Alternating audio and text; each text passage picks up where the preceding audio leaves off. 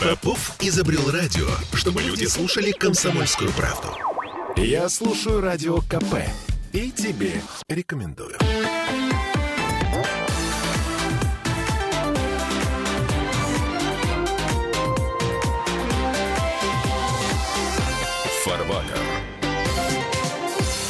Сколько зарабатывают депутаты Госдумы? Даже не зарабатывают.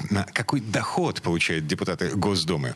Эта информация, ну, в общем, теперь, если не засекречена, то мы с вами ее в свободном доступе Не-не-не, она найти не сможем. потому что депутат имеет право об этом рассказывать вслух. Лично. Это там 380 тысяч рублей грязными. Вот. Но Это на- в месяц. на э, в месяц, да, это много. Но из этих денег реально приходится оплачивать помощников многочисленных, потому что на них государство предоставляет некоторые деньги. Ну, что называется, можно оставить все самому, а можно работать. Если хотите работать, значит, вы должны иметь нормальных специалистов. Нормальные специалисты стоят другие деньги, и, значит, платите. Вот. Плюс к этому большинство моих как бы коллег, по крайней мере, по «Справедливой России» занимается благотворительностью очень сильно. Но на самом деле, вот для меня лично попытка этого засекречивания, это была такой попытка актом милосердия. Это Потому депутат- что я потерял довольно... Это Михаил Делягин, экономист, да, Вот, депутат. да. Я потерял довольно много денег в этом году. Ну, а экономисту всегда стыдно терять деньги. Я это воспринял как вот государство делает так, чтобы я не позорился слишком сильно. И тем не Я- менее, Михаил да. Делягин собирается опубликовать свою декларацию. Ну, а- да? Да, да, да. Я, учитывая обстоятельства, предлагаю сделать следующее. Надо развить эту идею с засекречиванием. Сейчас мы ее разовьем. Это Сергей Кобин, э, доктор технических наук, автор книги «Нравственная Нет, экономия». слушайте, Да, хорошая идея. день. Тех, кто сам, сам публикует свои данные. Нет, нет, Значит, нет. никаких тайн, секретов нету. Остальных под суд. Нет, надо засекретить. Почему? Значит, ну, во-первых, э, э, если мы говорим о том, что мы не должны знать, какие доходы у членов правительства и у депутатов, и у администрации президента, то надо людей просто засекретить. Будет так сделано, на мой взгляд. Да? Ой, Логично. слушайте, это Стругацкие, страна неизвестных нет, нет. отцов. Не, не, не, это, депутат это было, будет- это было в Камбодже при Полпоте. Да подождите Полпот вы, был ну- брат номер два, и никто не знал, Да, как его зовут. значит, мы сделаем таким образом, я предлагаю, да? Будут депутаты по номерам, по креслам. Вот есть у Михаила Геннадьевича кресло Нет, 3-4? это не поможет. На самом Подождите, деле, подождите. номера у всех депутатов есть, они всем известны. Это номер депутатского удостоверения. Я скажу, номер 118. Ну, подождите, потерпите Не- чуточку. не удастся Чуточку скрыться. потерпите. Значит, в чем смысл всего этого, да? Мы вообще должны э, знать, э, бы, ну, мы не, нам говорят, нельзя знать, значит, надо засекретить. Есть отдельные депутаты, которые у нас будут секретные, другие будут совсекретные и особой важности. Я сейчас объясню, зачем это нужно. Поскольку все депутаты секретные, чтобы никто не узнал, и упаси Господь, сколько у него там доходов, надо, чтобы они приходили на заседание в Балаклавах. Балаклава, как известно, Балахонах. Балаклава, как известно, это то, что было предложено в свое время, э, во время 1853-го Первой Крымской войны. Кстати, англичанами. И будет указан номер. Депутат номер такой-то. Соответственно, министр номер такой-то. Соответственно, значит, э, все категории наших э, чиновников, они будут разделены. Сергей Викторович, э, с министрами понятно, они люди подневольные, их назначают, но депутатов-то выбирать как-то надо. Подождите, подождите, Как- как- подождите. это еще интересно. Подождите, мы, мы же с вами уже определились, что стремясь жить, человек умирает. Познавая жизнь, человек познает смерть. Но человеческое сердце, в отличие от собачьего, и мы вспоминаем, почему назван фильм «Собачье сердце», человеческое сердце противится этой участи и знает, что есть другая жизнь, духовно-нравственная. Если человек заранее отказывается от духовно-нравственной жизни, значит, его нужно одеть в балаклаву, назначить ему номер и так далее. Теперь представим себе, представим себе, что э, депутаты, они же умирать будут тоже, да? Это Да, а выбирать-то как... Подождите, подождите. Как, Когда- как хорошо выбирать-то. Депутат номер 700, кандидат 754, 755, 757, а голосование производится Щас, в режиме щас. Электронного голосования Предположим- генератора щ- случайных чисел. Предположим, предположим, какой-то депутат умер, да? Мы открываем крышку гроба, смотрим перед этим, он секретный, совсекретный, какой номер? Номер 21. Снимаем. Это сверяем. Это он. Закрыли. У нас предприятие градообразующее, э, значит, наше крематорий. И все хорошо. А Депутат если это пошел. не он?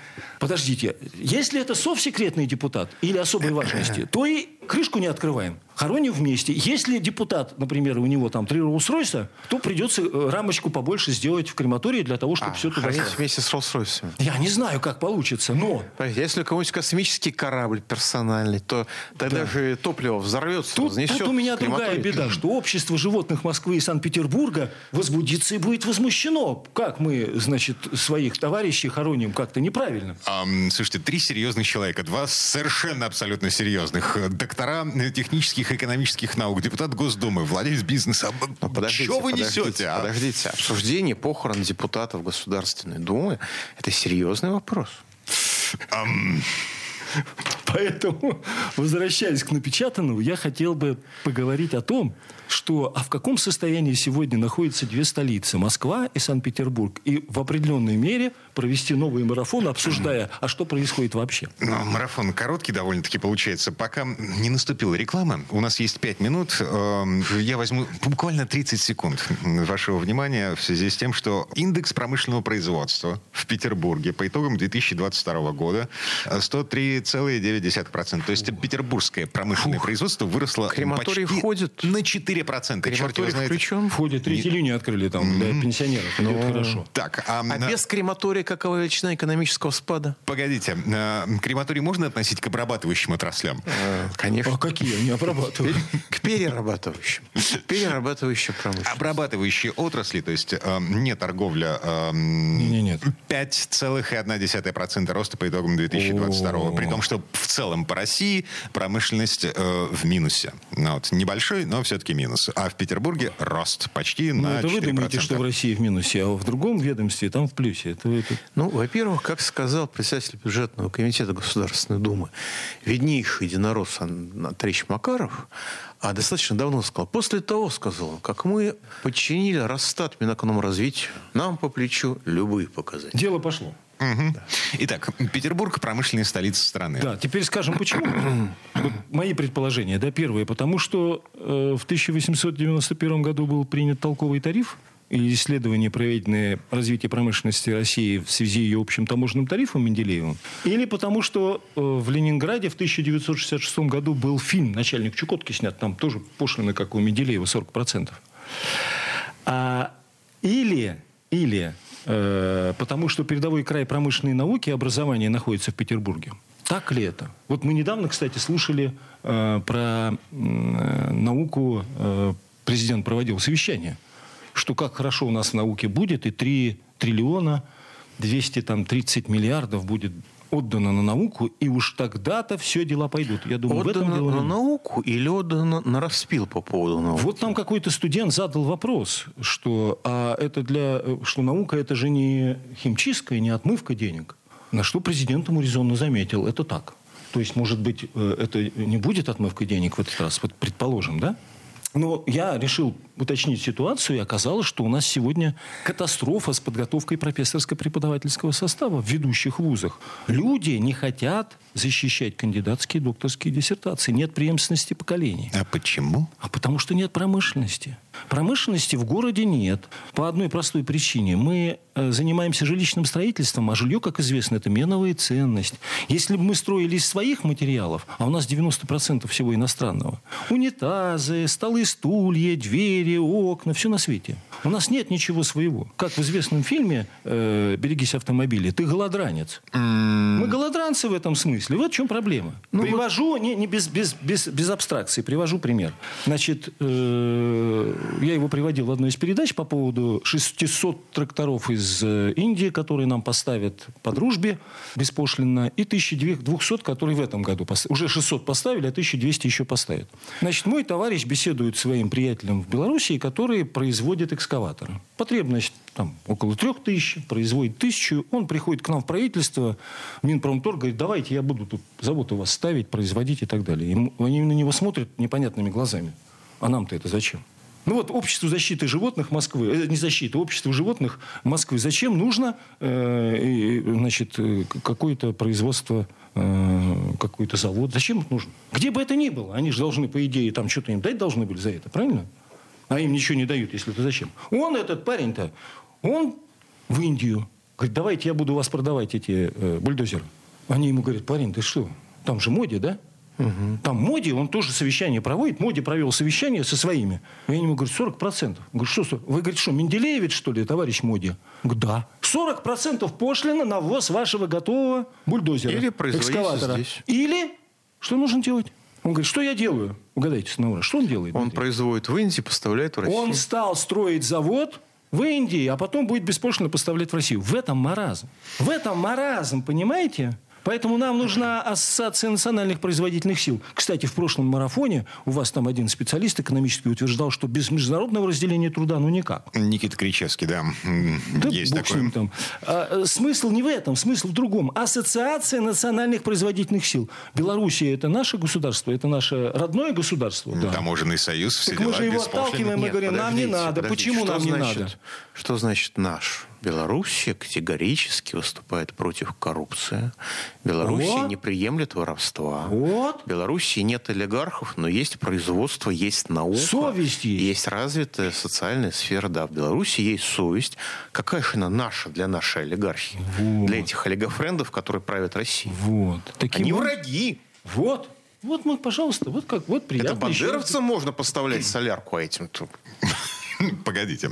Сейчас ну, давайте прервемся на, говорят. на пару минут. На нас реклама наступает. Эм, я напомню, депутат Госдумы, э, доктор экономических наук Михаил Делягин, доктор технических наук, автор книги «Нравственная экономия» Сергей Кобин. Пауза будет короткой.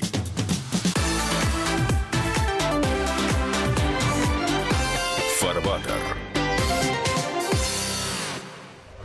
Я слушаю «Комсомольскую правду», потому что «Радио КП» — это корреспонденты в 400 городах России. От Южно-Сахалинска до Калининграда. Я слушаю «Радио КП» и тебе рекомендую.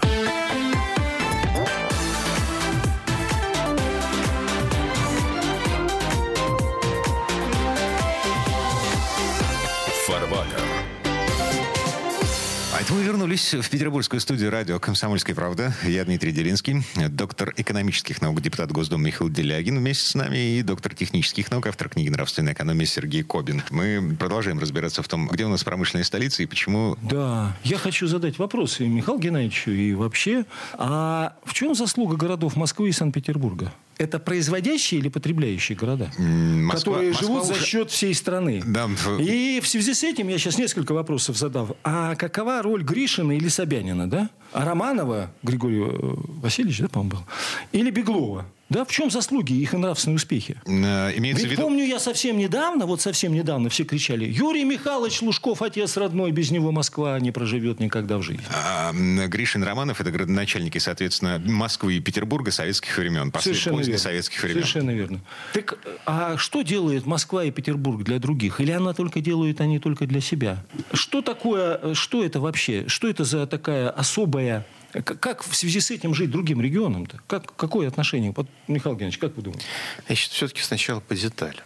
Да, Гришин, первый секретарь Москвы коммунистический, он умер в очереди в Собесе сердечного приступа. Так что он человек был, в общем и целом, честный. Так что вы его, пожалуйста, с нынешней московской тусовочкой не равняйте.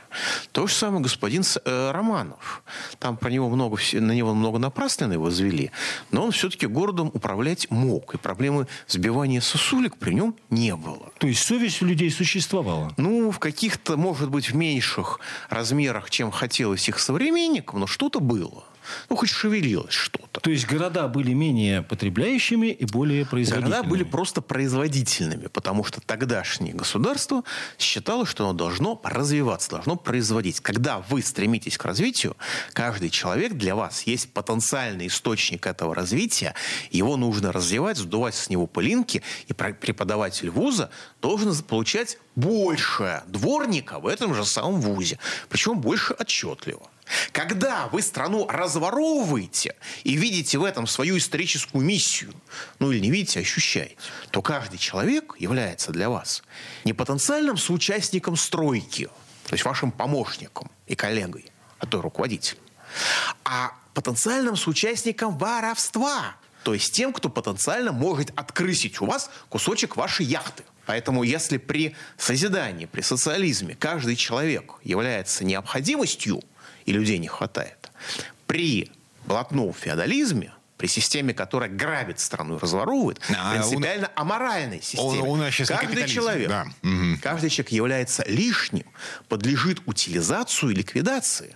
И никакое производство недопустимо, потому что каждый рубль, направленный на производство, украден у офшорной аристократии, которая могла его вывести, купить себе на него яхту или квартирку или домик в деревне. Поэтому преподаватель В вуза, деревни. Да, поэтому преподаватель вуза в МГУ получает меньше, чем дворник в городе Москве. У нас вот выступали единороссы в Думе и объясняли нам, грешным, что дворники в Москве получают по 70 тысяч рублей в месяц, но москвичи работать не хотят, русские работать не хотят, поэтому приходится завозить среднеазиатов, которые, так уж и быть, соглашаются на эти 70 тысяч рублей в месяц работать. Ну, естественно, это неправда. Это неправда. Потому что официально, ну, они называли 50-70 тысяч, официально набор дворников происходит на зарплату 38 тысяч рублей. И как бы э, граждан не среднеазиатских государств, как я понимаю, туда просто не берут, потому что, ну, как бы э, не могут говорить на соответствующих языках граждане Российской Федерации. Но э, при этом, скажем, доцент МГУ, как мне объясняли позавчера, 28 тысяч рублей в месяц. Таким образом, МГУ, понимаете, МГУ. Не какого-нибудь Косыгинского там текстильного института. Таким Работал образом, я Михаил в этом Геннадьевич- вашем МГУ. Таким Да. образом, Михаил Геннадьевич приводит нам пример, который мы сейчас распространим, мы уже начали обсуждать эту проблему с ним, который мы распространим на регионы. Итак, рабочий на заводе в регионах может получать зарплату 25 тысяч рублей и заплатит за это 13%. Хотя Михаил Геннадьевич сейчас добавит так. А на самом деле рабочий на зарплате 13. А работодатель сначала заплатит 30% 30, да. обязательных социальных взносов, а уж потом 13. Так что рабочий получает синарку 25 тысяч, но За вычетом 13. обложение совокупное составляет 39%. И ИП, который не ограничен, ну, ограничен 150 миллионами, я сейчас объясню схему, как все это работает. Это легко обходится. Да, обходится легко через обналичивание, через офшоры. Вот почему они не хотят их отменять. И можно сумму собрать любую через прямых родственников, там вообще дарение равно нулю, а, а без родственников можно собрать через обналичивание. Возникает естественный вопрос, 6%. Почему это так? От чего это так? Совесть есть или нет? А При этом отсутствует. маленькая деталька. Это если вы честный человек, вы платите 6% с копеечкой. А если вы э, человек грамотный, в рамках данной парадигмы, то вы можете вообще ничего не платить, прогоняя деньги через фиктивные операции с ценными бумагами. Э, да, это преступление, но практики раскрывания этих преступлений в России не существует. И наказание за эти преступления, соответственно, тоже не существует. Так что разница Пи- общий принцип. Чем человек беднее, тем больше с него дерет государство. Первый принцип. И второй. Если вы богатый, вы платите сколько хотите. Но можете 6%, можете 0. Есть такая замечательная платформа, Рутюб называется. Я там зарегистрировался, решил там монетизировать свои ролики, и мне Рутюб пишет, дорогой товарищ, вы знаете, вот вы хотите платить этому государству проклятому 13%. Это недопустимо. Вы должны зарегистрироваться как ИП или самозанятый, чтобы платить или 6%, или 4,5%. Если вы хотите платить государству, этому государству, хотя бы 13%, мы вам монетизацию не разрешаем. Круто. Поэтому президент собирает собрание ученых и специалистов по образованию и говорит, что наше будущее спасение в технологиях. Мы должны разрабатывать отечественные технологии или их покупать. Прекрасно. У меня один вопрос. А я не слышал ни одного совещания по поводу умственной производительности. Умственная производительность – это способность брать моральные и материальные интересы другого в расчет. Это то самое, о чем говорит сейчас и говорил Михаил Геннадьевич. Пенсии, зарплаты, стипендии аспирантов и докторантов. Или, да, докторантов, да. И в этом смысле, и в этом смысле следующим этапом является промышленное производство. А как же можно что-то производить, если себестоимость будет заранее выше, исходя из монополий и частных монополий и откупов, которые на сегодняшний день мы с удовольствием у нас наблюдаем. Куда бы вы ни пошли, там будет частная монополия или откуп. Например, например, да, А «Газпром» — это что? Это частная монополия. Компании, которые обеспечивают нас теплом, электроснабжением, водоснабжением. Водоканал Санкт-Петербурга – это что такое? Это частная монополия. Ой, и сейчас эти частные монополии, которые являются откупами сами по себе, еще, чтобы никто точно концов не нашел, передаются в так называемые концессии. Хочу... Я, обра- я, я нашел русский аналог термину концессия. Это слово кормление. Вот, вот, вот. Когда откуп, целых, откуп. целые города отдают на кормление каким-то, ну, уже не офшорным, не, напр- не непосредственно офшорным, а офшорным через российскую прокладочку, аристократам. Так вот, обращаю внимание, что э, значит, 1600, э, в 1000, пардон, 561 году Елизавете I английский парламент запретил выдавать частные монополии. В 1654 году папенька Петра I, Алексей Михайлович Тишайший, запретил откупы, частные откупы на таможне и при различных э, других. Вот оно, звериное 1600 лицо проклятого царизма. 54 год. А в 1712 году Петр I дал откуп на таможенные оплаты. Ситуация ухудшилась так быстро, что мгновенно этот откуп отменили. Теперь возникает естественный вопрос, приводим пример Менделеева. Он говорит, ну хорошо, вы отдадите кому-то одному нефтяной промысел. Он будет получать хороший барыш, используя термины Менделеева. Так он не- нет ни основного основания менять ему свою позицию. И резюмирует, от добра добра не ищут. Зачем водоканалу Санкт-Петербурга, зачем компаниям, которые занимаются ЖКХ, обслуживанием дорог, западного скоростного диаметра и так далее, снижать цены? Альтернатив-то нету. Это частные монополии. Кто же их выдает? Вот Михаил Геннадьевич рассказал про города. Это не фантастика. Города Москва и Санкт-Петербург, они находятся в частной монополии. Кто же там решает? Вы попробуйте, пойдите, согласуйте вывеску, попробуйте, согласуйте проект какой-нибудь в, в городе, попробуйте, получите разрешение на строительство, земельный участок и так далее. Это и есть частные монополии. Или те самые откупы, монопольный откуп на получение денег. Э, Известно, какая взятка за в Москве и в Санкт-Петербурге. Они отличаются кратно. В Москве в два раза, в два, в три раза дороже это все, чем в Петербурге. Но все одно и то же. Следственный комитет, прокуратура. И так. Мы же не успеваем. э, Бедный интернет лопается от информации. Этого поймали, того поймали, этот взял, тот взял и так далее. Почему? Обналичивание, офшоры, вывод капитала. Какая роль государства? А государство устранилось. Вот в чем проблема. Так, ам, время этой четверти часа к концу. Эм, Мы не прощаемся. Буквально через пару минут после новостей рекламы вернемся в эту студию.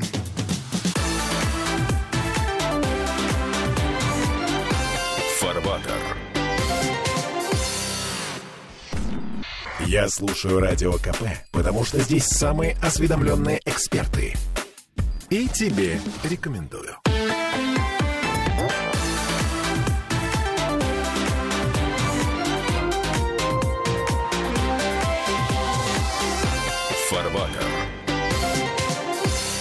Вернулись в петербургскую студию радио «Комсомольская правда». Я Дмитрий Делинский, депутат Госдумы, доктор экономических наук Михаил Делягин, доктор технических наук, автор книги «Нравственная экономия» Сергей Кобин. Мы продолжаем говорить о том, что происходит вокруг нас и как так получается, что промышленность в Петербурге, в частности, скорее эм, схлапывается, чем развивается. Нет, она в Петербурге существует. А, сейчас мы опять будем про крематории. Нет, нет, не только. Здесь довольно много военно-промышленного комплекса осталось.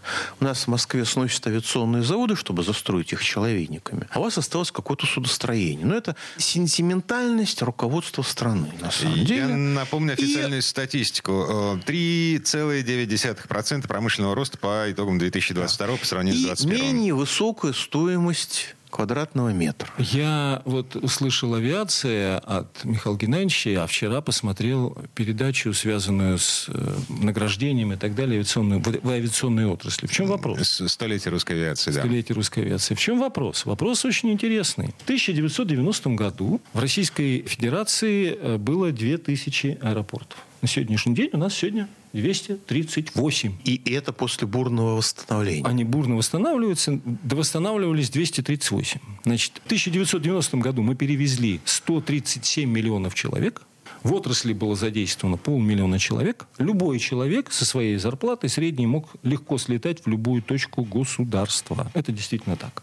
Нерадько заявил в фильме, что он перевез в 2022 году 110 миллионов человек. Президент на совещании, посвященном столетию э, авиационной отрасли, объявил, что 90 миллионов человек. Ну, разница небольшая, 21 миллион. Но... Ну, сушка, вот русская. Да, да. Но главный вопрос, но главный вопрос не в этом. Я, как водится, думаю, интересно, а что же это за самолеты? Оказалось, что из этих самолетов 300 там с чем-то это иностранные самолеты. Ну и это бы ладно. Если эти самолеты не летали по территории Российской Федерации, значит, они летали куда-то за границу.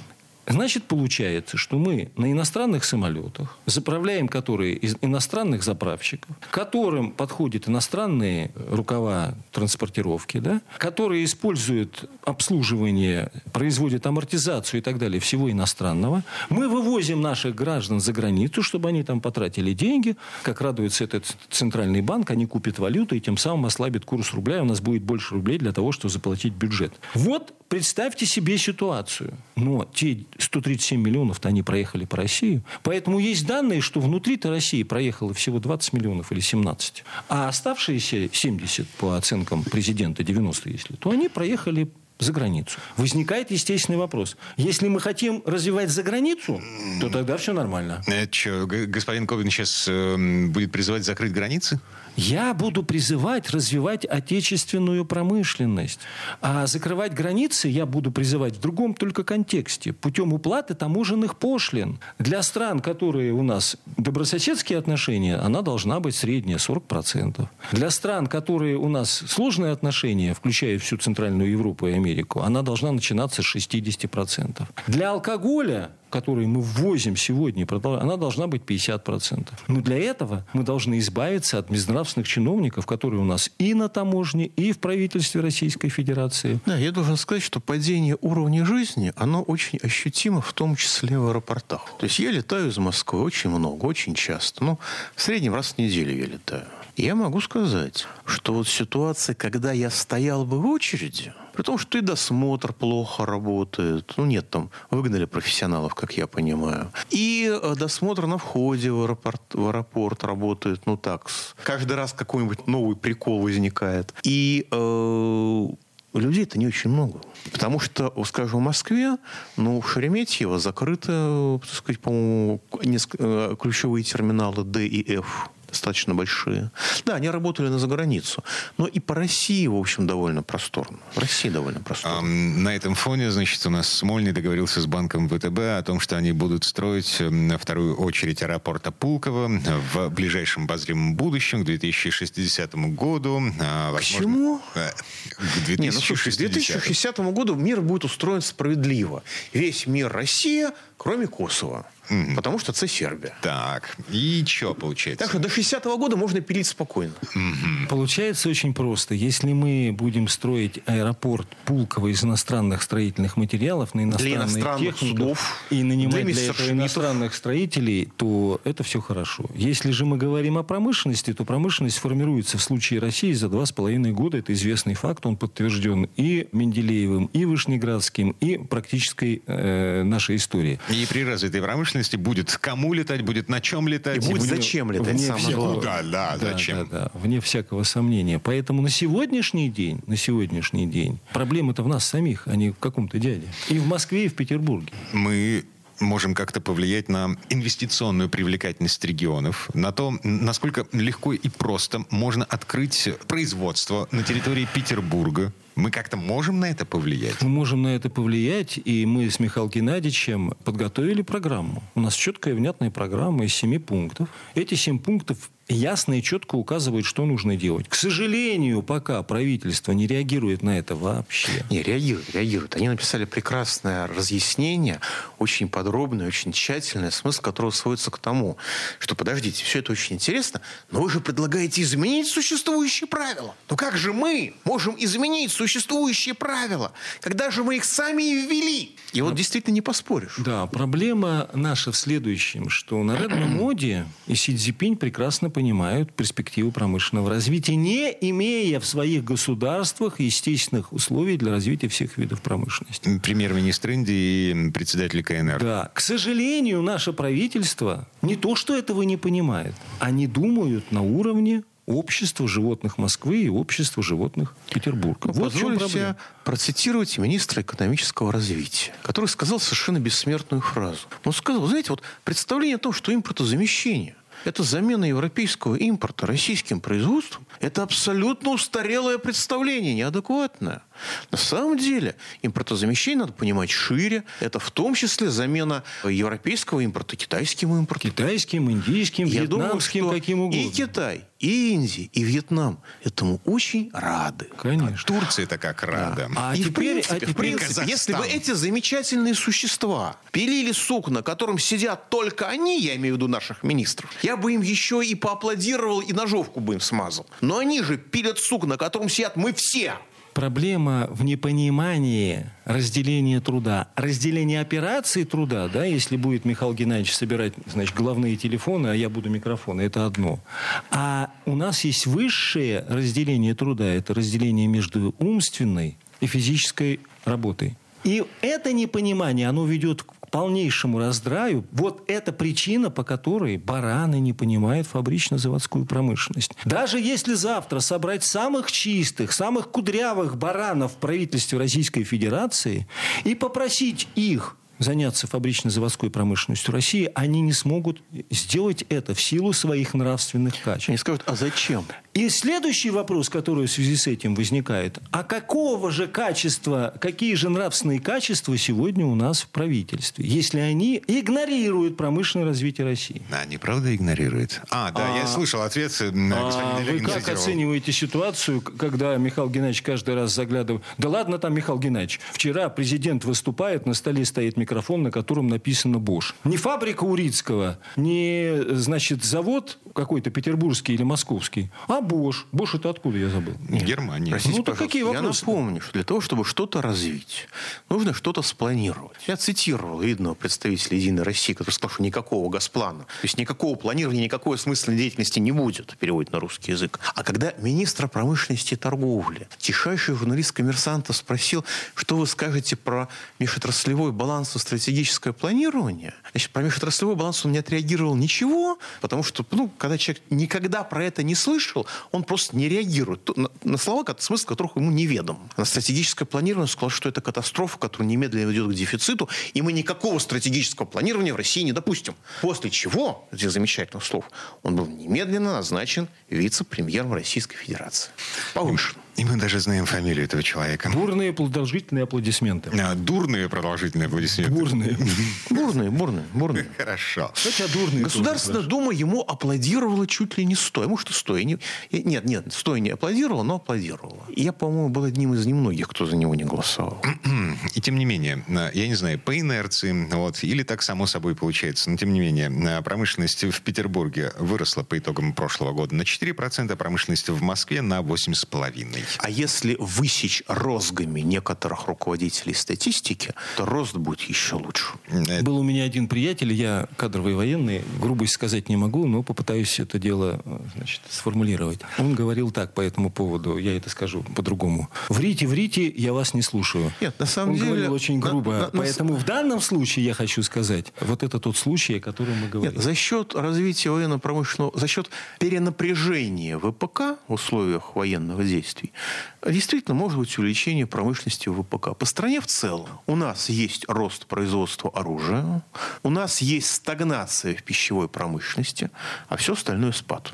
У нас есть и то, и другое, и третье. Совести нет в правительстве. Совесть потеряли. Что они, говорит, ищут? Да совесть потеряли. Помните этот прекрасный фильм? Совесть потеряли в правительстве. Знаете, Не во время, найти. во время съемок этого фильма было понятно, зачем совесть нужна. А вот так, если сказать человеку, совесть потеряли, он посмотрит и скажет, подожди, подожди, а зачем мне совесть-то? Она же мне только мешает. Поэтому общество животных Москвы и Петербурга не понимает, как это, что это такое фабрично-заводская промышленность. Им этого не надо. Сергей Ковин, доктор технических наук, автор книги «Нравственная экономия». Михаил Делягин, доктор экономических наук, депутат Госдумы. Мы прерываемся на неделю. Ну что, до новых встреч. Всего вам доброго. Счастливо.